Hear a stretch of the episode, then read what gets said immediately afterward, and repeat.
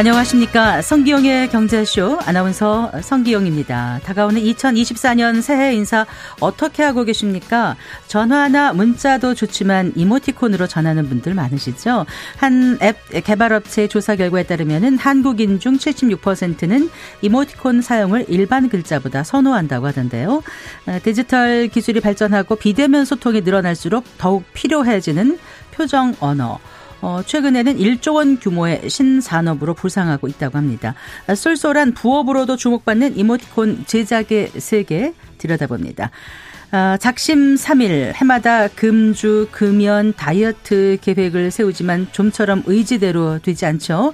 어, 진화의 관점에서 그 이유와 대안을 제시한 책입니다. 다윈이 자기 개발서를 쓴다면 함께 읽어보겠습니다. 이 시간 유튜브로도 함께합니다.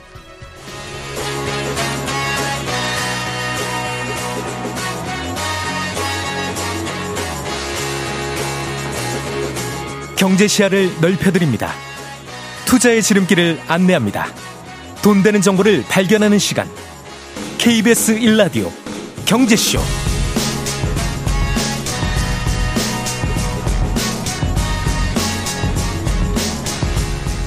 네, 먼저 오늘의 주요 경제 뉴스 정리해 드리겠습니다. 경제 뉴스 브리핑 양영경 헤럴드 경제 기자와 함께 하겠습니다. 안녕하세요. 네, 안녕하세요. 아, 올해 연간 소비자 물가 상승률이 3%대를 기록해서 2년 연속 고물가 흐름 이어갔다고요? 네, 통계청이 오늘 발표한 올해 연간 소비자 물가 상승률은 3.6%였는데요.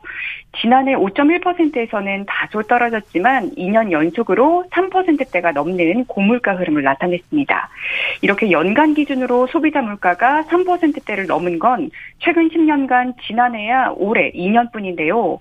코로나19 사태 이전에는 장기간 0에서 1%대의 저물가 기조가 지속했던 것과는 차이가 있습니다. 농산물과 석유 류를 제외하고 물가의 기조적인 흐름을 보여주는 근원 물가는 지난해보다 4% 상승했고 자주 구매하는 품목 위주로 구성돼서 체감 물가에 가까운 생활 물가 지수 상승률은 3.9%를 기록했습니다. 네. 12월의 소비자 물가는 3.2% 상승했는데 지난 8월 3.4%로 올라선 이후 5개월 연속으로 3%대 상승률을 기록했습니다. 네, 올해 물가 상승을 이끈 요인을 좀 짚어볼까요?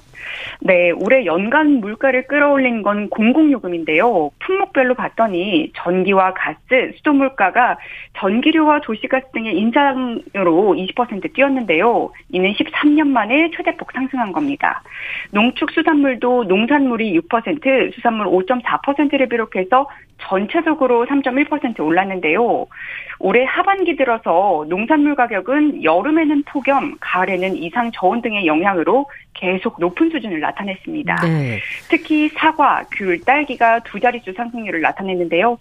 외식이 포함되는 개인 서비스 물가도 4%대 올라서 물가의 기여도가 1.6%포인트로 조사됐습니다. 네. 반면에 지난해 20%대로 치솟았던 석유류 가격은 올해 11% 떨어지면서 물가 둔화 요인으로 작용했습니다. 네. 자, 그렇다면 내년 물가에 대해서는 어떤 전망을 하던가요? 네, 정부는 내년에도 물가 안정 흐름이 이어질 것으로 전망되지만 한파와 폭설 등 겨울철 기상 여건과 수혜주 운하 통행 차질 등 불확실성도 지속되고 있다고 평가했는데요. 네네. 네. 물가 안정을 조속히 체감할 수 있도록 총령 대응하겠다고 밝혔습니다. 한국은행은 오늘 물가 상황 점검 회의를 열었는데요. 여기서 농산물 가격이 점차 안정되고 국제 유가가 다시 크게 상승하지 않는다면 앞으로도 물가 상승률은 둔화 추세를 나타낼 것으로 보이나 그 속도는 완만할 것이라고 예상했습니다. 자, 그리고 태영건설 그 워크아웃 신청과 관련해서 지금 시장 불안이 커지고 있는데 얘기 좀 해볼까요? 정부가 85조 원 규모의 시장 안정 조치를 확대하고 뭐 건설 투자 활성화하겠다 그런 방침을 내놨네요. 네, 맞습니다. 최상목 기획재정부 장관은 오늘 한국은행 총재와 금융위원장, 금융감독원장과 함께 첫 F4 회의인 거시경제 금융현안 간담회를 개최했는데요. 이 자리에서 태영건설의 워크아웃과 관련해서 기존의 85조 원 규모의 시장 안정 조치를 즉시 확대하겠다고 밝혔습니다. 필요하면 한국은행도 공개시장 운영을 통해서 유동성 지원을 뒷받침할 계획이라고 덧붙였는데요. 정부는 정상화가 가능한 사업장에는 유동성을 적시에 공급하고 네. 대주장 협약 등을 통해서 사업장 재구조화를 촉진한다는 방침을 내놨습니다. 이 회의에 참석한 국토교통부 박상우 장관은 상반기 중에 공공부문 전체의 사회 간접 자본, 즉 SOC 투자를 역대 최고 수준으로 신속 집행하겠다고 밝혔는데요. 이어, 이어서 민간 건설 투자 확대를 위한 전방위적인 지원도 추진하겠다는 계획을 밝혔습니다. 네. 그리고 태형건설 협력업체들이 받게 될 충격을 최소화하는 그런 조치도 이루어진다고요? 네, 금융당국도 분주하게 움직였는데요. 태형건설 사태를 주시하면서 시중은행과 지방은행 여신 담당 임원들과 업건별 협회 관계자를 소집해서 대응 방안 마련에 나섰습니다.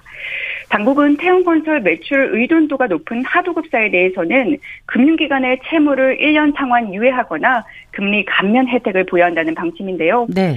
금융감독원은 은행권을 비롯한 전 금융권에 태형건설 워크아웃에 따른 과도한 자금 회수 자제를 주문하고 태형건설 협력업체들에 대한 은행권의 적극적인 지원도 유도하기로 했습니다. 특히 태형건설 협력업체에 대한 금융 지원을 하다가 부실이 일부 발생하도 중대 과실이 없다면 면책을 하기로 했는데요. 네. 이런 가운데 전국 5만 개 중소 건설 업체들의 모임인 대한 전문 건설협회도 태형건설 협력업체들의 위기 현황 조사에 나섰습니다. 태형건설의 협력업체는 580여 개로 천여 건의 하도급 계약을 체결한 걸로 파악이 됐는데요. 이 중에 96%는 건설 공제조합의 하도급 대급 지급 보증에 가입이 되어 있거나 발주자 직불 합의가 되어 있어서 보증 기간을 통해서 하도급 대금을 지급받을 수 있는 것으로 나타났습니다. 네. 예, 잘 들었습니다. 고맙습니다. 네, 감사합니다. 음, 경제 뉴스 브리핑 헤럴드 경제 양현경 기자였습니다.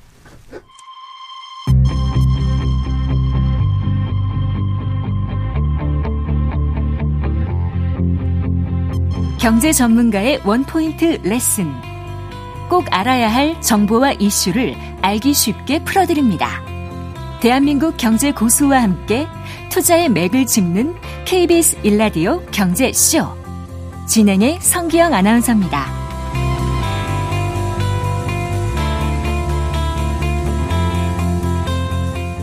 4시 12분입니다. 자, SNS 메신저 하루에 얼마나 사용하고 계십니까? 2021년 기준 하루 평균 8,700만 회, 월 평균 26억 회에 이른다고 하죠. 언어로 모두 표현이 안 될 경우 이모티콘을 쓰기도 하는데요. 어, 이런 이모티콘 인기 덕분에 월 수익 1억 원을 달성하는 작가도 어, 탄생했다고 합니다. 네, 이모티콘을 직접 제작하고 있는 임선경 국민대학교 디자인대학원 교수 통해서 이모티콘의 세계 들여다보겠습니다. 교수님 어서 나오십시오. 네, 안녕하세요. 아이고 반갑습니다. 네, 반갑습니다. 제가 이제 교수라고 소개를 드리기도 했습니다만 교수님 외에도 아주 여러 일을 하시잖아요. 아, 네. 네. 어, 대표로도 일하시고 네. 작가로도 일하시고 제가 네. 명함 받아봤는데 네. 직함이 다양하세요. 네. 요즘 말로 N 잠러이신 아, 거죠? 그러실까요? 네. 네. 어떤 뭐, 활동하고 계신지 좀 말씀해 주세요. 네. 일 실은 그 타이틀은 조금 다양할 수 있을지 모르겠지만 결국 제가 하는 일은 어, 여러분들을 좀 본인을 투영할 수 있는 그런 캐릭터 내지는 일러스트를 기반으로 해서 그것을 이모티콘화 하기도 하고 네. 네 그런 쪽의 그 콘텐츠 쪽을 또 학생들에게 티칭하기도 하고 네. 네. 결국은 사람과 사람들 사이에 좀 관계를 따끈따끈하고 말랑말랑하게 해주는 네, 네. 그런 일을 하고 있습니다. 따끈따끈하고 아, 말랑말랑하게 네. 네 그렇게 일하고 계신데 네.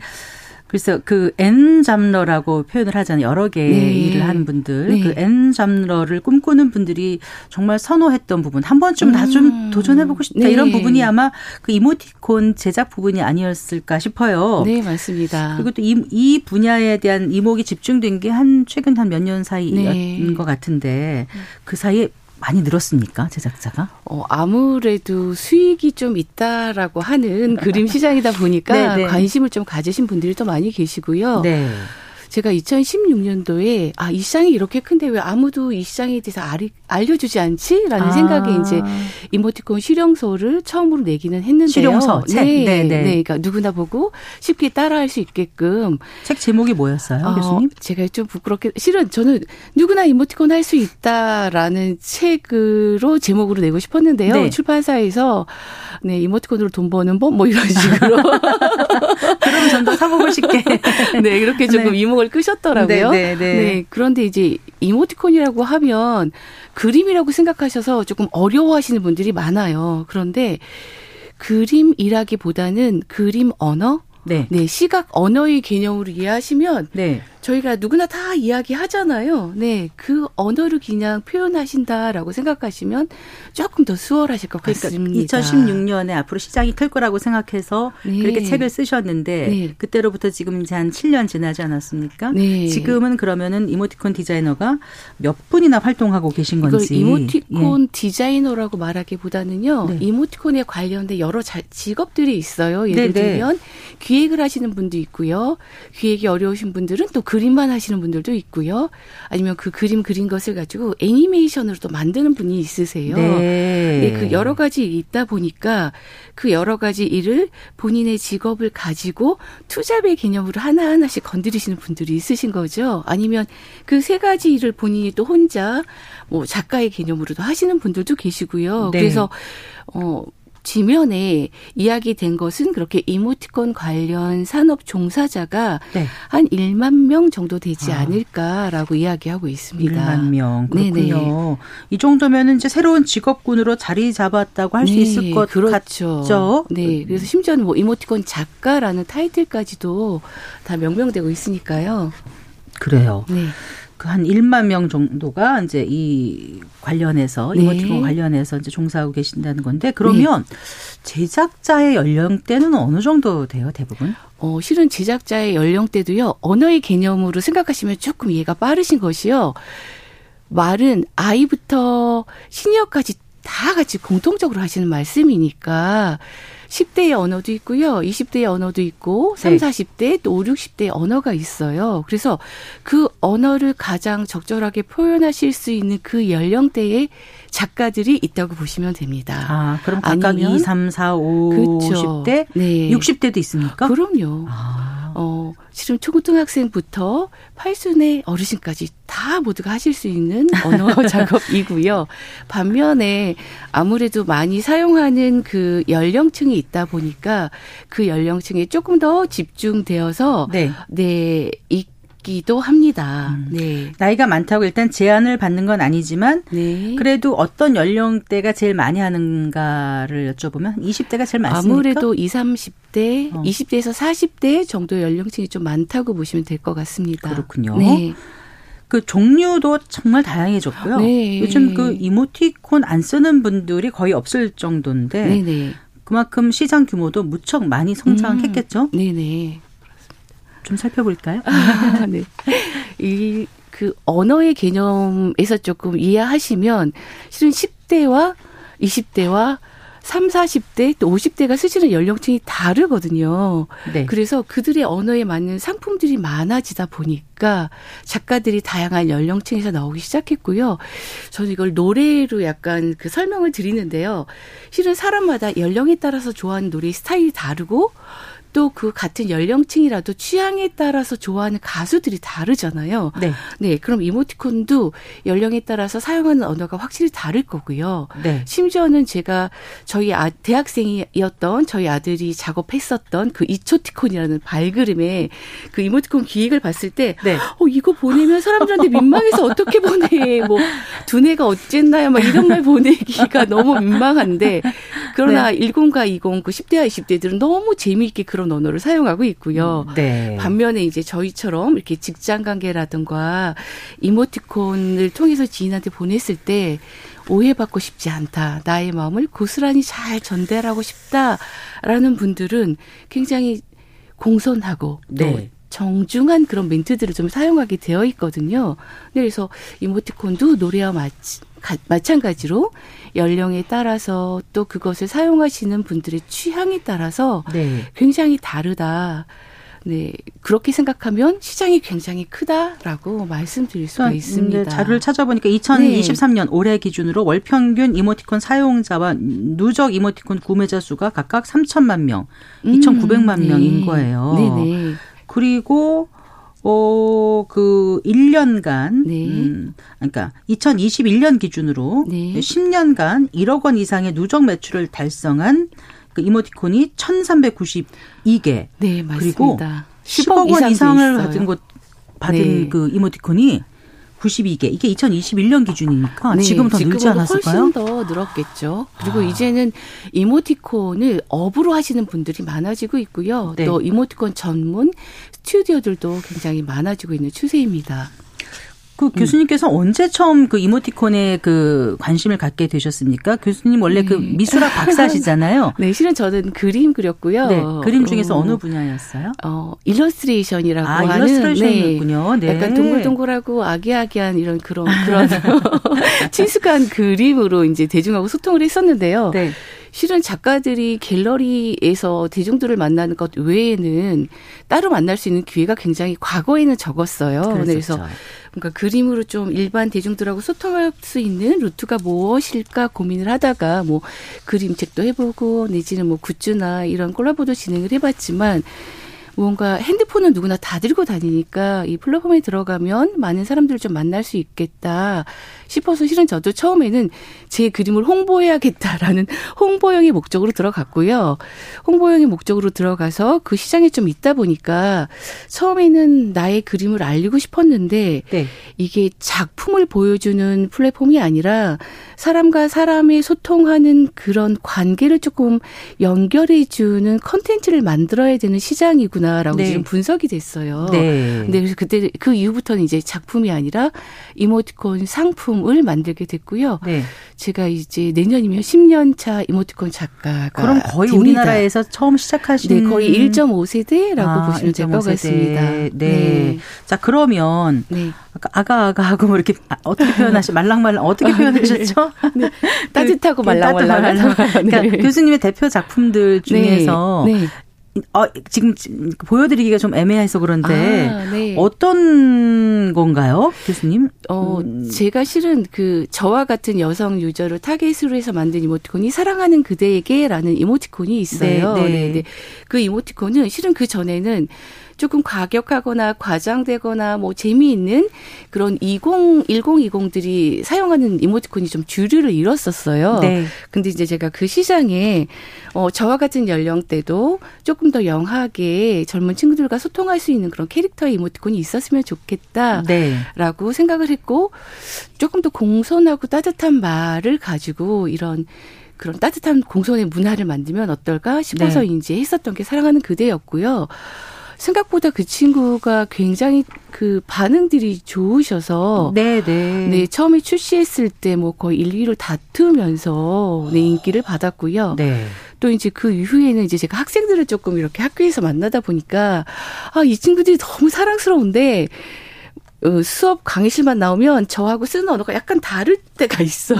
음, 그래서 네, 네. 아, 이왕이면 예쁘게 말하면 좋은데 제 말이 살짝 거친 부분이 있는 거예요. 그래서 그런 거친 언어들을 조금 젊은 친구들이 따뜻하게 공손하게 했으면 좋겠다라고 싶어서 그 해요 뭐뭐 해요라는 캐릭터를 제가 만들어서 존댓말 톡이라는 이모티콘을 또 출시를 했어요. 아. 그런데 너무 감사하게도 10대부터 정말 50대까지 다 그 이모티콘을 사랑해 주셔서 네. 제가 뭐 매출이 좋아서 좋아 행복했다라기보다는 아직까지도 우리나라의 문화 정서가 음. 이렇게 정말 따뜻하구나. 이렇게 공손하고 존경하는 존대하는 언어를 사용하고 싶은 니즈들이 좀 있으시구나. 네, 좀 확인하는 시간이기도 했습니다. 그러니까 일상에서 그런 아이디어를 네. 얻으시는 거군요. 네, 저는 가르치다가. 어, 다니면서도 주변 분들이 어떤 언어를 쓰시는지 어디에 주제를 가지고 이야기하시는지 굉장히 많이 보고요. 음. 서점 같은 데에 가서 베스트셀러 섹션에 어떤 키워드들의 언어들이 좀 몰려 있는지 그래서 사람들의 마음이 어디 있는지 먼저 봅니다. 그래서 그분들의 관심사에서 그 관심사에서 나눌 수 있는 언어들을 조금 리서치해서 네, 그것들을 기반으로 해서 이모티콘을 좀 출시하고 있습니다. 네. 네. 지금까지 말씀을 듣다 보니까 이제 네. 연령대 불문하고 할 수 있을 것 같다는 그럼요. 생각이 들고 네. 미술이라고 생각하는 게 아니라 그림 언어로 접근을 하면 조금 다를 것 같고 네, 맞습니다. 일상생활에서 아이디어만 잘만 녹여내면 또 괜찮을 것 같고 또 부수적으로 돈도 벌을 수 있고 어, 그럼요. 이렇게 생각하니까 아 나도 지금 이모티콘 작가 한번 해볼까 혹시 택시 운전하다가 지금 그럼요. 들으시는 분들 네. 한번 내가 쉬는 날 음. 한번 해볼까 이런 생각도 드실 것 같은데 네. 근데 정작 네. 뭘 어떻게 시작을 해야 되지 이런 생각이 들잖아요. 아. 학원에 등록을 해야 됩니까? 아, 니면 혼자 그러... 끄적거려 봐야 됩니까? 어떻게 해야 되는 거예요? 고가의 장비 필요한 건 아닌가요? 아니요, 아닙니다. 그러실 음. 필요 없고요. 네. 그냥 본인의 언어를 쓰시면 됩니다. 실은 저희 아들이 대학생 때 그림을 일도 그려본 친구가 아니고 네, 그렇다고 미술학원을 다녀본 친구도 아닌데. 그 재능을 물려받았던 거 아닐까요? 아, 저랑 약간 다 그림 스타일 보시면 아실 텐데요. 발그림이에요. 이걸 손으로 그려, 그렸을까? 발로 그렸다라고 정말 할 수 있을 만큼 그런 발그림인데. 그냥 이 친구가 사용하는 언어를 적고 그다음에 그런 발그림의 형식으로 그렸는데 젊은 층에서 너무 좋아해 주셨어요. 이제 그 이유는 그림이 완벽할 필요가 없다는 게 이미 한번 검증이 된 거고요. 그림의 퀄리티보다는 그 언어가 나하고 어떻게 공감대를 만드는가가 맞아요, 1번입니다. 네. 네. 그래서 사실 어떤 거 보면 그렇게 잘 그린 그림이 아니라 네, 좀 이상하다는 느낌도 네. 있는 것도 있거든요. 그런데 묘하게 끌리고 이걸 네. 보내고 싶잖아요. 네, 네. 받으면 기분 좋아지고. 뭐 회화 영역, 회화 쪽에 음. 본다 하더라도 굉장히 quality 있는 고가의 그림이 있는가 하면 그래피티라고 해서 낙서의 그림 시장도 있는 것처럼 네네. 이모티콘도 언어 중심으로 그림을 이해하시면 훨씬 더 좀 수월하게 작업하실 것 같고요. 본인의 직업군에 맞는 언어를 가지고 이모티콘을 만드시는 걸 저는 추천을 드려요. 네, 아나운서님처럼 예, 요 안에서 사용하는 뭐 멘트가 있을 거고요. 뭐 큐, 뭐 내지는 등등등의 언어가 있을 거고요. 마이크를 주제로 해서 뭐 할 수 있는 거 없을까? 이런 오, 너무 좋은 아이디어입니다. 아니 어쨌든 뭔가 네. 계속 좀 발전을 그럼요. 시켜야 되는 아이디어를 마이크도 의인화할 수 있으니까요. 어쨌거나 네. 그래서 자기가 생각을 했어요. 네. 그럼 그다음에 어떻게 해야 된다고? 이거를 그것을 일단 네. 언어별로 좀 적으시고요. 네. 이모티콘이 24개, 32개입니다. 한 세트가. 그래서 멘트를 24 개, 32개 적으시고요. 그것들을 이제 그림으로 표현을 하시는데요. 말을 먼저 적는 거군요. 네, 먼저 언어 중심으로 기본 베이스를 만드시고요. 이렇게 생각하시면 좋을 것 같아요. 감독들이 영화나 드라마를 할 때 물론 여러 가지 방법이 있겠지만 먼저 스토리인 글 원고를 먼저 만드시 보시고 그거를 선택하신 다음에 거기에 적절한 그 배우들을 섭외하시잖아요. 그거를 가장 잘 연기할 수 있는 네, 그래서 이모티콘도 먼저 스토리를 먼저 만드시고요. 누가 언제 사용할 건지 그 스토리가 정해지면 거기에 적합한 캐릭터를 넣으시면 됩니다. 예를 들어서 방송용 이모티콘이다 하면 뭐 10대부터 50대까지의 캐릭터가 등장할 수도 있겠지만 마이크가 등장해도 훨씬 더 효과적으로 잘 표현할 음. 수도 있는 거고요. 네. 자, 그 그렇게 해서 이제 네. 그 어떻게 이 이 그 그림? 네. 네. 그림을 그리면은 그렇죠. 네. 그리고 네. 애니메이션화를 할 수도 있다면 좋겠는데 네. 그거를 그러면은 이거를 해주는 그 회사하고 연결을 해야 될 거 아니에요? 네, 그렇게 하실 수도 있지만요. 저는 처음에는 움직이는 것보다 네. 움직이지 않는 이모티콘을 처음에는 제안해 보세요라고 말씀을 드리는데요. 이것도 그냥 쉽게 어떤 배우가 연기를 할 때 꼭 많은 액션을 해야지만 멋있을까? 라고 생각하시면 아니에요. 그 스토리에 맞게끔 때로는 그냥 멈춰 있어도 충분히 그 이야기를 그렇죠. 전할 수가 있잖아요. 네, 그래서 애니메이션 처음에 그 무리하게 하시는 것보다는 그냥 멈춰 있는 이모티콘으로 그리시는 거를 좀 추천을 드리고요. 보통 저는 그 컴퓨터에 포토샵이라는 프로그램을 쓰는데요. 아. 네, 그 포토샵이라는 프로그램이 뭐 일주일 정도 무료로 쓸 수 있게끔 또 열어져 있어요. 네. 그래서 스케치가 다 끝나신 다음에 한번 이용하셔서 진행해 보셔도 되고요. 네. 요즘 학생들 같은 경우에는 아이패드도 굉장히 많이 사용하니까 아. 네, 아이패드를 사용하셔도 괜찮고요. 아니면 네. 손 그림으로 그리셔서 그거를 사진을 찍어서 컴퓨터로 갖고 와서 이렇게 자르셔도 됩니다. 아, 네, 그렇군요. 네, 어떤 한 가지 방식으로 제한되어 있는 것이 아니기 그러니까 때문에 그 출시로 이어지려면 어떻게 해야 되는 거예요? 네, 그렇게 제한된 그러니까 그려진 것을 가지고요. 그 플랫폼이 요구하는 사이즈에 맞게끔 네. 저장하셔서 그것을 올리시면 돼요. 과거에는 아. 그 플랫폼에서 좀 제한이 있었어요. 완전 과거에는 에이전시를 통해서만 들어올 수 있었는데요. 이제는 그런 장벽이 없어졌기 때문에 음. 누구나 제안하실 수가 있습니다. 그래도 플랫폼에서 거절 당하기도 하죠. 어, 당연히 그렇죠. 네. 네. 다 올라갈 수는 없는 거고. 그렇죠. 상품의 심의 그, 기준 같은 게 있을 것 같아요. 어, 아무래도 기업의 입장에서 보시면 조금 이해가 빠르실 것 같아요. 이걸 작가 입장에서 보면 이거 잘 그렸는데 왜 떨어졌지 이렇게 좀 하소연하신 분도 있고요. 이제 저희 학생들 같은 경우에는 그림 실력이 워낙 좋다 보니까 이렇게 잘 그렸는데 떨어졌어요 얘기하는 친구들이 있어요. 근데 그럴 때는 제가 이야기하죠. 어, 배우는 너무 잘 섭외를 했는데 연기가 발연기야. 라든가 네. 뭐 아니면 너무 발연기도 좋은데 이미 그런 상품이 있는데 굳이 그런 상품을 또 뽑지는 않을 것 같아. 내가 회사라면. 그렇겠네요. 네, 그래서 그 기업의 입장에서 보시고 제안하시면 좀 혹시 내가 떨어졌다 하더라도 실력이 없어서라기보다는 중복된 기획들이 조금 이미 어, 되어 있었나 보다. 그러면 네. 그걸 살짝 기획을 틀어서 다른 방법으로 제안하면 네, 되실 것 같습니다. 소비자 입장에서 이모티콘 구입할 때 한 2천 원 정도 내고 했던 네. 것 같아요. 그런데 그럼 작가한테는 얼마 정도 오나요? 어, 제가 진짜 그 카 무슨 기업을 굉장히 친송하는 게요. 거의 제가 30년 그 작가 활동을 하면서 작가들이 가져갈 수 있는 수익 구조가 그 출고가라고 하는데 2%부터 실은 10%가 가장 큰 매출로 가져올 수 있는 한 그 선이에요. 그러니까 작가들이 가져올 수 있는 선이 10%였는데요. 지금 이모티콘 그 플랫폼의 경우 어, 매출이 나면요. 그 매출의 30%는 이미 그 구글과 애플 기반이기 때문에 그들이 가져가 버리고요. 네.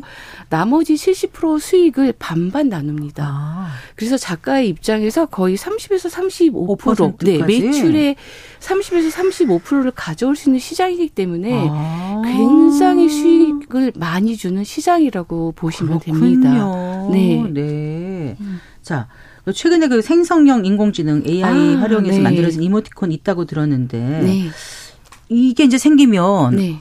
뭐 자, 알아서 진화하면서 정말 잘 만들어내면 그렇죠. 우리가 음. 지금부터 열심히 준비해서 살 때쯤 되면 내 네. 거는 거의 되지 않는 거 아닌가 이런 걱정도 할 법도 한데 어떻습니까 지금? 그거 어, 그 진입을 시키고 있는 건지 어, 네. 그렇잖아도 이제 카카오에서 그 생성형 AI 건에 대해서 어 토론하는데 저도 어 회람에 참석을 해서 이야기를 나누긴 했었는데요. 아직까지는 받아들이지 않고 있고요. 이제 그 이유인 즉슨 A라는 작가와 B라는 작가가 작업한 것이 키워드나 매칭이 똑같아서 동일한 결과물이 나올 수도 있고요. 네, 그럴 경우 또 한 경우는 어, A라는 작가의 reference를 가지고 AI가 작업을 해서 B라는 결과물이 나왔는데 그렇게 되면 기본 A 처음에 작업했었던 A라는 작가의 저작권에 침해가 될 수 있는 또 확률도 있기 그러네요. 때문에 네. 아직까지는 네, 인정이 되고 있지는 않고요. 그러니까 타인의 창작물이 악용될 수도 그렇죠. 있는 거고 하니까 네, 네. 네. 아직까지는 안 되는데 또 앞으로 어떻게 될지는 네, 아직, 네 음, 앞으로는 약간 퀘스천이죠. 퀘스천이긴 하지만 저는 음 제가 믿는 바는 어떤 컨텐츠중 간에 사용하는 유저가 충분히 공감하고 그 컨텐츠에 몰입할 수 있는 힘이 있어야 된다라고 생각을 합니다. 거기에는 사람의 온기가 들어가야지만 그런 결과물이 나올 수 있다라고 생각하기 때문에 네, 네 그래요. 조금 시간이 필요하지 않을까 싶습니다. 어쨌거나 많은 사람들이 이 시장을 좀 주목하고 음, 있고 네. 해보려고 한 번씩은 좀 시도하는 그럼요. 사람이 점점 더 늘어날 것 같다는 생각은 드는데 네. 그 중에서 채택이 돼서 네. 인기 이모티콘이 되려면 네. 이 흐름, 네. 트렌드 이런 걸 좀 잘 알아야 될 것 같아요. 그렇죠. 어, 그렇죠. 아까 기업의 입장에서의 네, 이런 것도 너무 그렇지만 과거의 이야기들을 가지고 지금 이야기 현대 시대 이야기하는 것은 아니니까 요즘 지금 오늘 여러분이 쓰시는 언어를 가지고 만드시는 것이 가장 적합하다고 볼 수 있고요. 다만 과거의 트렌드가 다시 이렇게 이렇게 리뷰되는 경우가 있어요. 그럴 때 거기서 아이디어를 얻으셔서 몇 개 정도를 집어 넣으시는 거는 또 저도 무방하다고 또 봅니다. 그러나 저는 너무 트렌드를 쫓는다기보다는 그냥 창작하시는 창작자 본인에 맞는 컨텐츠를 만드시는 거를 추천을 드려요. 예를 들자면, 아, 지금 너무 재미있고 가장된 이모티콘이 유행이어서 내가 그걸 그려야 돼. 라고 했을 때, 그런 과장된 것을 그릴 수 있는 창작자가 아닌데 그걸 그리면 너무 힘들잖아요. 그래서 그거를 소화하실 수 있는 창작자는 그걸 그리시고 네. 네 본인의 스타일이 너무 조용조용하시고 음. 정적이시다 하신 분은 또 그 컨셉에 맞는 이모티콘을 만드시는 음. 것을 저는 추천을 드립니다. 혹시 나의 네. 사진이나 뭐 가족의 얼굴이나 이름 가지고 판매하지 않고 네. 소장용으로 네. 이모티콘 한번 제작하고 싶은 분들 아까 말씀하신 그런 네. 방법으로 하면 될까요? 어, 그럼요. 이제 다만 상품화가 될 때는 계약 계약서를 분명히 쓰시고 가족 관계라도 계약서를 아, 쓰시고 네. 네 진행하시는 게 좋을 것 같고요. 네 서로 이제 요즘에는 또 이것을 상품화가 되지 않더라도 본인 사진 찍어서 글씨 써갖고 재미로 또 사용하시는 분들도 굉장히 많으세요. 네. 그런 이모티콘 짤 같은 경우도 있으니까 편하게 작업하시고 또 그 이모티콘을 가지고 소통의 문화를 즐기시면 좋을 것 같습니다. 네. 자, 새로운 직업으로 혹은 불안 불황기 네. N잡을 꿈꾸는 분들에게 네. 이모티콘 작가의 매력은 이런 것이다. 직접 계속 활동해 오셨으니까 네. 어, 말씀해 주신다면 어, 이모티콘 작가라고 하면 저는 이모티콘 작가는 소통의 문화를 만드는 사람이다라고 이야기합니다. 어, 많은 분들이 그분의 언어 대신 더 친근하고 더 따뜻하고 더 정감 있게 때로는 더 명확하게 인지될 수 있는 그 소통의 도구를 만드는 것이 이모티콘 작가입니다. 그래서 여러분 누구든지 다 여러분의 언어로 이모티콘 작가로 활약하시고 활동하실 수 있습니다. 기회는 열려 있습니다. 네. 말씀 잘 들었습니다. 네. 고맙습니다. 감사합니다. 네, 이모티콘 작가이신 임선경 국민대 디자인대학원 어, 교수였습니다.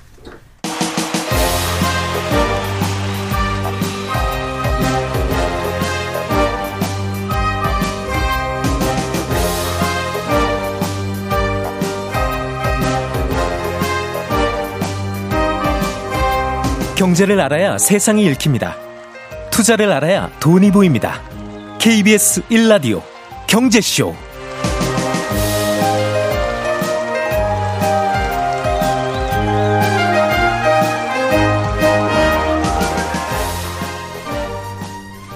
네, 4시 36분입니다. 새해를 앞두고 금연 혹은 다이어트 계획 세우는 분들 많으시죠.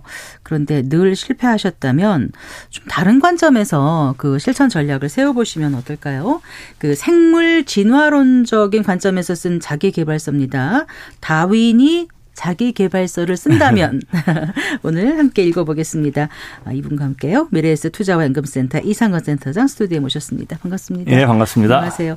다윈 하면은 이제 많은 분들이 아시죠. 찰스 다윈이죠. 그렇죠. 진화론의 창시자죠. 예. 예. 그런데 다윈이 쓴 책이 아니라 예. 다윈이 그러니까 만약에 자기 개발서를 쓴다면 예. 이렇게 쓸 것이다. 예, 라는 상상으로 지금 이제 책이 예. 나온 거잖아요. 예. 제목부터가 남달라요. 다윈이 자기 개발서를 쓴다면 어떤 책입니까? 이 책은 뭐 찰스 다윈 이름에서 알 수 있듯이 생물학의 근간을 두고 있는 책이에요. 네. 우리가 보통 자기 개발서 같은 경우에는 긍정 심리학이라든가 아니면 습관을 바꾸는 것 이런 책들이 주로 많은데 이 책은 생물학 그 생물학 중에서도 그 진화론의 관점에서 생물적 현상을 설명하고 분석하는 진화 생물학의 관점에서 쓰여진 책입니다. 뭐 진화 생물. 예, 사실 뭐 진화 생물학은 요즘 관점, 네. 예, 그 생물학 분야에서도 굉장히 핫한 분야로 제가 알고 있고요.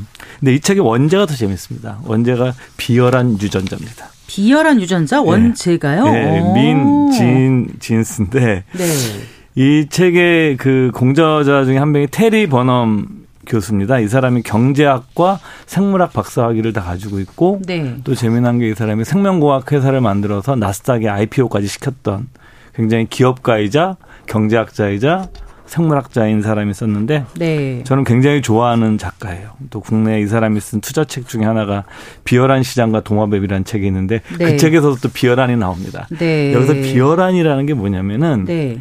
그 우리가 인간인 진화의 방향이 생존과 번식이잖아요. 네. 그러니까 생존과 번식에 적합하도록 인간의 유전자는 그 유전자의 진화돼서 네. 세계적 와 있기 때문에 네. 기본적으로 그것 자체가 그 때때로 현대인의 삶에는 안 맞는다는 거죠. 왜냐하면 이 진화의 역사에서 우리가 현대인의 삶을 사는 굉장히 짧은 시기고 오랜 기간 동안 인간들은 사바나 그 초원? 초원에서 살아온 거고 농경 시대부터 인간들이 어떻게 보면 정착 생활을 시작했는데 그것도 인류 역사에서 보면 조금밖에 안 되는 시기. 네. 그러니까 그 오랜 진화의 역사에서 새겨져 있는 우리 DNA에 새겨져 있는 인간의 생존과 번식을 위한 본능 자체가 때때로 현대인의 삶에 안 좋은 방향으로 작용을 한다라는 뜻이에요. 그래서 그걸 이 사람은 비열하다라는 표현을 쓴 겁니다. 네. 조금 더 얘기를 해주세요. 뭐 대표적으로 다이어트 아까 얘기하셨는데 다이어트가 굉장히 어려워요. 어렵죠. 예, 굉장히 어려워요. 네. 우리가 이제 머리와 이성으로는 다 다이어트 해야 된다 생각하는데 인간의 본능은 그게 아니에요. 아, 오늘까지 한 번만 먹고 내일부터 하자. 담배도 그렇잖아요. 담배 피시는 분들은 저도 옛날에 그랬었는데 오늘까지만 피고 아니야 오늘까지 내가 내못 필 거니까 많이 펴야 돼. 뭐 한값이 다 피고 막 일부러 더. 그러니까 지금은 어떠세요? 지금은 이제 안 피죠. 아 그러세요? 예, 예. 이 책을 읽으셨나요? 그때는 아닙니다. 아니잖아요. 예. 저는 몸이 너무 나빠져서 그렇고요. 그래서 그런 식으로 이제 하면서 음식을 먹는 게 네.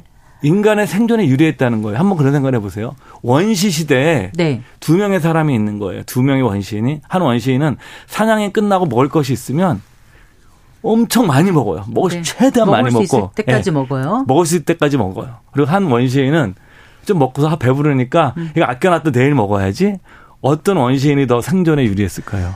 겨울이면 아주 추운 데면 예. 좀 남겨놨다 그 다음날 그 다음날 먹을 수 있을 텐데 예. 그렇지 않으면 그 음식이 상하는 거 아니에요? 예, 그렇죠. 음식이 다 여분의 음식이 다 사라지겠죠. 우리는 뭐냐면 생존을 위해서 먹을 수 있을 때 최대한 왕창 먹어서 그 칼로리를 자기 지방에 저장해 놓은 사람들의 후손이에요. 네. 왜? 그들이 더 생존해 왔기 때문에. 그러니까 이제 사람이라는 것이 인간이란 존재가 생존과 번식을 하는 거잖아요. 예. 생존을 하기 위해서는 어떻게 프로그래밍 돼 있냐. 예. 옛날부터 내려오기를 예. 이제 먹어야 살 수 있으니까. 무조건 있으면 다 먹어라. 아, 근데 최대한 먹어라. 어, 남겨뒀다가 이걸 못 먹을 수 있고 예. 없어질 수 있으니까. 그러니까 그런 원시인들은 네. 다 죽었겠죠. 그 오히려 죽었고. 예, 적자 생존의 그래서 많이 먹었어요. 예. 근데 많이 먹어서 이제 며칠까지 버틸 수 있잖아요. 예. 있잖아요. 그러니까 많이 먹어둔 사람이 안 먹어온 사람보다는 낫다 이건 거죠. 그게 생존에 훨씬 유리했던 거죠. 생존에 유리했다. 그러니까 뭐냐면은 인간이 최대한 굶으면 그 학자들이 얘기한 두 달까지는 아무것도 안 먹고 견딜 수 있답니다. 정말요? 예. 그러니까 네. 원시인들의 삶이 그랬겠죠.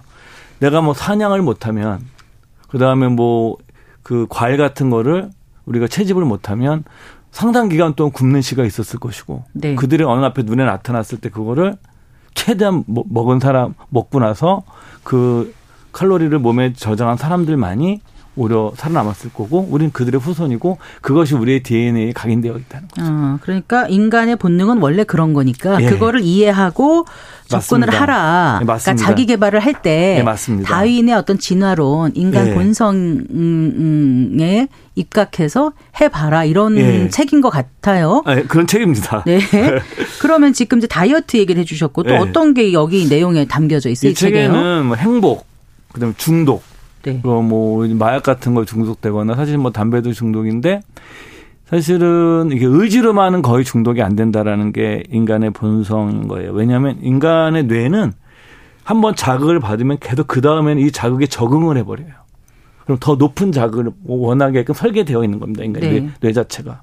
그 자기 뇌에서 만족도를 높일 때. 그러니까 우리가 근데 담배도 이렇게 뭐 이렇게 담배라든가 마약도 이런 치료 보조제 같은 거를 이용하라고 이 저자는 얘기를 하는 거죠. 그렇기 때문에 네. 의지만으로는 쉽지 않아. 하는 사람도 있긴 하지만 네. 본능적으로 굉장히 어려운 일이다. 그래서 이런 중독에 관한 문제, 그다음에 인간관계에 관한 문제, 네. 가족관계라든가 뭐 재테크 문제, 다이어트 문제, 뭐 남녀 관계, 결혼 이런 다양한 주제들이 있는데 뭐 다 다룰 수는 없고 오늘은 주로 이제 재테크랑 네. 다이어트에 관한 내용만 좀 다루려고 합니다. 아, 그래요? 예. 일단 다이어트 얘기 해 주셨잖아요. 예. 네. 뭐 여기서 이제 다이어트 얘기를 한 번 더 설명을 드리면 개미와 배짱이 얘기가 유명하지 않습니까? 다 아시잖아요. 그러니까 이 개 그 여름 내내 배짱이는 일하지 않고 놀기만 하고 개미는 땀 뻘뻘 흘리면서 여름 내내 일을 해서 네. 겨울이 됐더니 좀 뭐 배짱이는 벌벌 떨면서 추우니까 개미한테 가서 음식 구걸하고 꺼달라고 그러고 개미는 풍요롭게 사는 이런 게 사실 우화가 있지 않습니까? 뱀이야 개짱이. 근데 이 우화가 틀렸죠. 왜냐면은 배짱이는 여름 한철만 사는 곤충이거든요. 그러니까 여름에 실컷 먹어야 되는 겁니다. 이 책에도 그 얘기를 하는데 아. 인간의 삶이 그렇다는 거예요. 배짱이와 같은 존재였다라는 거예요. 여름 한철 짧은 시간 음. 살아야 되니까 네. 언제 죽을지도 모르고 음식을 언제 먹을지 모르니까 많이 먹어야 되는 음. 존재. 네. 그래서 왜냐하면 현대인들은 내가 많이 안 먹어도 그 어떻게 하냐면 미래를 위해서 내가 저장할 수 있는 수단이 있어요. 냉장고도 있죠. 네. 내가 또 화폐가 있기 때문에 화폐로 은행에 내가 저축을 하게 되면 돼요.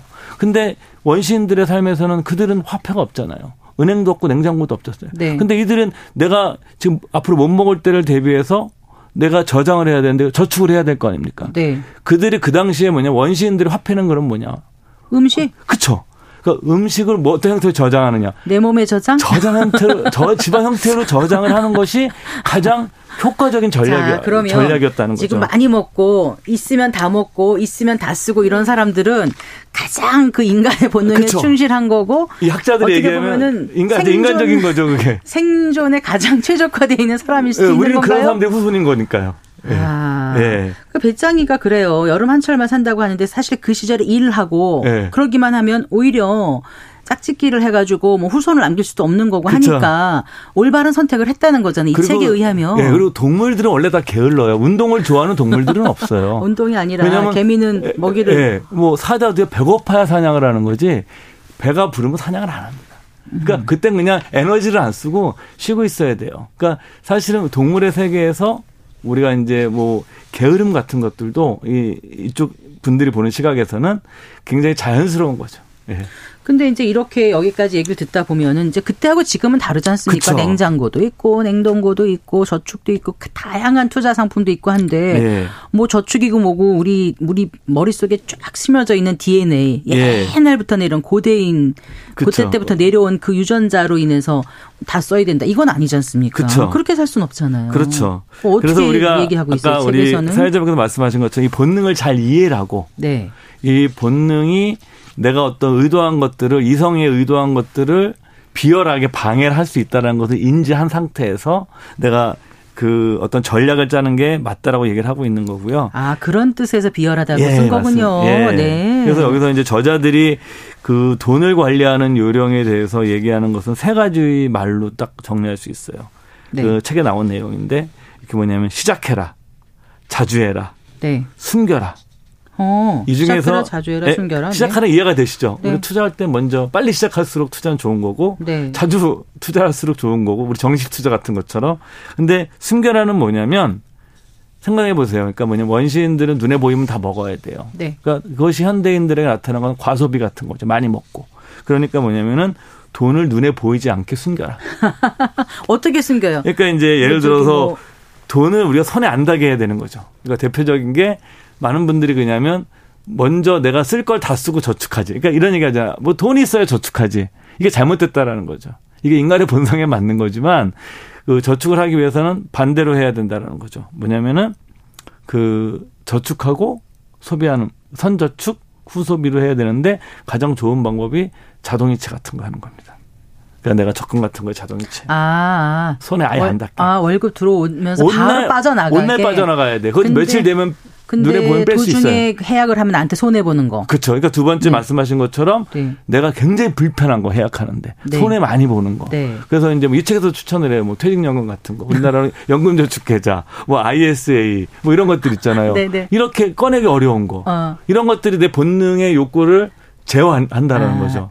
어, 그리고 두 번째, 예, 두 번째는 뭐냐면 자기 자신이 좀 가난하게 느끼도록 부자가 왜요? 왜요? 왜요? 왜냐면은 가난하다고 느끼게 되면 좀 과소비하는 본능을 줄이는 그 심리적 효과가 있답니다. 아무래도. 그래서 신용카드를 쓰면 부자처럼 돈을 쓰게 되어 있어요. 그렇죠. 눈에 보이지 않으니까. 음, 네. 그것도 실감도 안 나고. 그러니까 가급적이면 현금을 쓰고 체크카드를 쓰는 것이 음. 현금을 쓰면 예. 지갑에서 이렇게 돈이 나가는 게 보이니까 비는 게 보이잖아요. 맞습니다. 그러니까 덜 쓰게 되는 거고. 맞습니다. 있는 범위 내에서 예. 쓴다. 그렇게 하라는 거고요. 네. 세 번째로는 집을 사라. 네? 오. 집을 사라. 집은 사고 팔기가 번거롭기 때문에 강제 저축 효과가 있다라는 거예요. 장기적으로 아. 오르고. 어. 그럼 이런 관점에서 우리가 월세와 전세가 있으면 네. 어떤 게 더 좋을 것 같으세요? 당연히 전세 아닌가요? 그렇죠. 이 관점에서면 전세가 저축의 기능이 있습니다. 네. 그러니까 전세가 전 세계에서 있는 나라가 뭐 전 세계 두세 개 국가밖에 없거든요. 우리나라가 이제 전세 전세가 있는 대표적인 나라인데 우리나라 전세 역사가 굉장히 오래돼 있습니다. 뭐 우리나라에서 있는 제도인데 이 전세의 가장 이 단점도 많지만 전세의 가장 큰 장점은 저축 효과가 있어요. 전세금을 올려서 내가 대출 받으면 그걸 갚아 나가면 어, 자동으로 음. 전축이 되는 건. 그러니까, 묶어 놓는 거죠 돈을. 네. 그러니까 이 사람들은 그 집을 사고 이런 전략도 내가 인간의 본성을 좀 더 제어할 수 있는 방법이라고 얘기를 하고요. 그래요. 예, 또 하나 그 중요한 건 아까 말씀드렸던 것 중에 하나지만 그 돈을 많이 벌어서 많이 버는 것보다 더 중요한 거는 덜 쓰는 것이다. 네. 그래서 이제 그런 덜 쓰는 전략을 짜는 것이 중요하다 얘기를 하고 있습니다. 네. 예. 그러니까 어그 아까 나쁜 비열한 본능? 비열한, 유전자. 유전자. 예. 비열한 유전자가 우리 몸에 계속 있으니까 그걸 이기는 방법을 찾으라는 예. 거죠. 예. 그거와 이제 그런 그 이긴다기보다 그걸 그, 이해하고, 이해하고 잘 다룰라. 그것이 현대에는 안 맞으니까 네. 이거를 현대의 내 삶을 지혜롭게 살기 위해서는 이런 그 DNA에 새겨진 본능을 알고 좀 제어할 수 있는 방법으로 음. 의사 결정을 하라는 거죠. 그러니까 이제 의지가 있으면 된다. 노력하자. 열심히 하자. 꿈이 있다. 아, 이렇게 좀 네. 약간 네. 좀 모호한 네. 어, 그런 좀 그런 비과학적인 자기 개발을 하지 말고 예, 그렇죠. 본능을 알고서 하라. 그렇죠. 이런 그러니까 뜻인 것 같아요. 사실 현대인들이 자기개발 과잉 사회라는 표현도 쓰거든요. 아, 자기개발사가 얼마나 많이 네, 자기개발 과잉 사회로 자기개발사가 많이 팔렸다고 그래서 하던데요. 오히려 그것들이 굉장히 인간의 의지나 음. 물론 마음가짐 되게 중요하죠. 중요하지만 그런 어떤 선언적인 메시지에 의존하는 책들이 의외로 많은데 이 책은 그런 것이 나름대로 과학자들이 쓴 책입니다. 다이어트 얘기 조금 더 해본다면 어떻게 네. 해야 된다는 가 그래서 이 진은화 심리학자들이 권하는 다이어트 성공법? 아, 네 가지 정도를 이 책의 내용 내용을 제가 정리해드리면 첫 번째는 뭐냐면 음식을 먹을 때 계획하고 먹어라. 그러니까 이제 대표적인 게 음식 순서를 결정하는 겁니다. 네. 우리가 밥이 있으면 뭐 채소도 있고 야채도 있고 고기도 있고 뭐 과일도 이렇게 나오잖아요. 그럼 뭐부터 먹는 것이 좋을 것 같으세요? 음. 어, 식이섬유가 풍부한 맞습니다. 야채부터 예. 먹어야 배도 부르고 칼로리 예. 높고 몸에 좀 덜 좋다는 지방질이 많은 고기를 나중에 먹는 그렇죠. 게 좋지 않을까요? 그런 식으로 내 음식 먹는 순서를 계획하는 게 효과가 있습니다. 그리고 효과는 있는데 가장 먼저 따끈할 때 고기를 먹어야 된다 생각이 그래서 그 최근에 나온 책 중에 글루코스 혁명이라는 아, 미국에서 아, 그 다이어트 다이어트치로 굉장히 환자가 되고 국내에서도 이제 그 내분비 그 권위자이신 서울대 조영민 교수가 추천하신 책이기도 한데 저도 재밌게 읽었는데 이 책에서도 그 얘기를 합니다. 그러니까 이게 우리가 진화 생물학자들도 얘기하지만 이게 뭐냐면 그 혈당이 비만과 관련이 있잖아요. 그 요즘 노보노디스크라든가 일라이 릴리의 비만 주사가 어마어마하게 지금 환자를 맞아요. 일으키고 있는 건데 그게 다 사실은 인슐린과 관계된 거죠. 호르몬 것들과 내분비 호르몬과 관계된 것들인데 그렇게 순서를 먹는 것 바꾸는 것만으로도 네. 효과가 있다는 거고 두 번째 뭐냐 어떤 음식을 먹었는지 기록을 해라. 왜냐하면 내가 기록을 하고 먹는 음식에 신경을 쓰는 것만으로도 그 실험 참가자의 25% 정도가 효과를 봤답니다. 네. 예. 세 번째는 이제 뭐냐면 음식을 구입할 때는 반드시 배고픈 상태로 구입하지 마라. 그건 다 아는 얘기죠. 예, 다 아는 얘기지만 굉장히 네. 중요한 겁니다. 네. 식전에 하지 마라. 네 번째, 남은 음식 버리는 걸 아까워하지 마라. 내 몸에 버릴 순 없다. 예, 버려라. 아, 아, 가까이 네, 하지 마라. 알겠습니다. 예. 그래서 여러 가지 한 10개 정도의 테마를 두고 어 사람들이 본능을 제대로 이해하고 차라리 본능을 친구로 만들어서 역이용하는 예. 게 현명하다는 얘기를 하고 있는데 예, 맞습니다. 저자들의 조언 조금 더. 어, 이 책에 서문에 나와 네. 있는 내용인데 삶과 생활을 바꾸는데 지름길은 없다. 인간의 뇌에 새겨진 본능은 너무나 강한 것이고 네. 한꺼번에 바꾸려고 그러지 말고 작은 것부터 바꾸는 것이 좋은 전략이다라고 얘기를 하고 있고요. 이 비유가 너무 재밌습니다. 경주용 자동차를 경량화, 가볍게 하기 위해서 디자이너들이 차에서 100파운드 정도 무게를 줄이려고 그러면 100파운드를 줄이려고 그러면 네. 한꺼번에 줄이는 게 아니랍니다. 0.1파운드를 깎아낼 수 있는 장소 천 곳을 찾아가지고 네. 천 곳에 조금씩 조금씩 잘라내서 무게를 줄여나간다는 거죠. 그런 그렇듯이 해야 된다. 그러면서 한 얘기가 뭐냐면 끈질기게 개선을 도모하는 것만이 최선의 길이다. 우리의 네. 삶도 마찬가지다. 수많은 작은 흠결들을 개선함으로써 향상이 이루어진다. 알겠습니다. 예. 다윈이 자기 개발서를 쓴다면 예, 오늘 잘 읽어봤습니다. 고맙습니다. 네, 감사합니다. 네, 미래에서 투자와 연금센터의 이상권 센터장과 함께했습니다. 자, 오늘 31일 일요일 오후 5시 5분 성기영의 경제쇼 플러스에서는 2024년 미중 관계를 전망합니다. 미국이 내년 대선을 앞둔 가운데 미중 갈등이 극한으로 치닫게 될 경우 우리 경제가 어떤 영향을 받을지 생각해 보겠습니다. 어, 2023년도 이제 이틀밖에 남지 않았는데요. 올해 이루지 못한 계획이나 목표 때문에 후회하는 분들 계실 겁니다. 뭐 저부터도 그런데요. 하지만 시간 낭비한 시간에 대한 후회는 더 큰 시간 낭비가 아닐까요? 여러분의 후회 없는 2024년 응원하겠습니다. 네, 2024년 아 2023년 어, 성기영의 경제쇼는 여기까지입니다. 저는 아나운서 성기영이었습니다. 여러분 새해 복 많이 받으십시오. Thank you.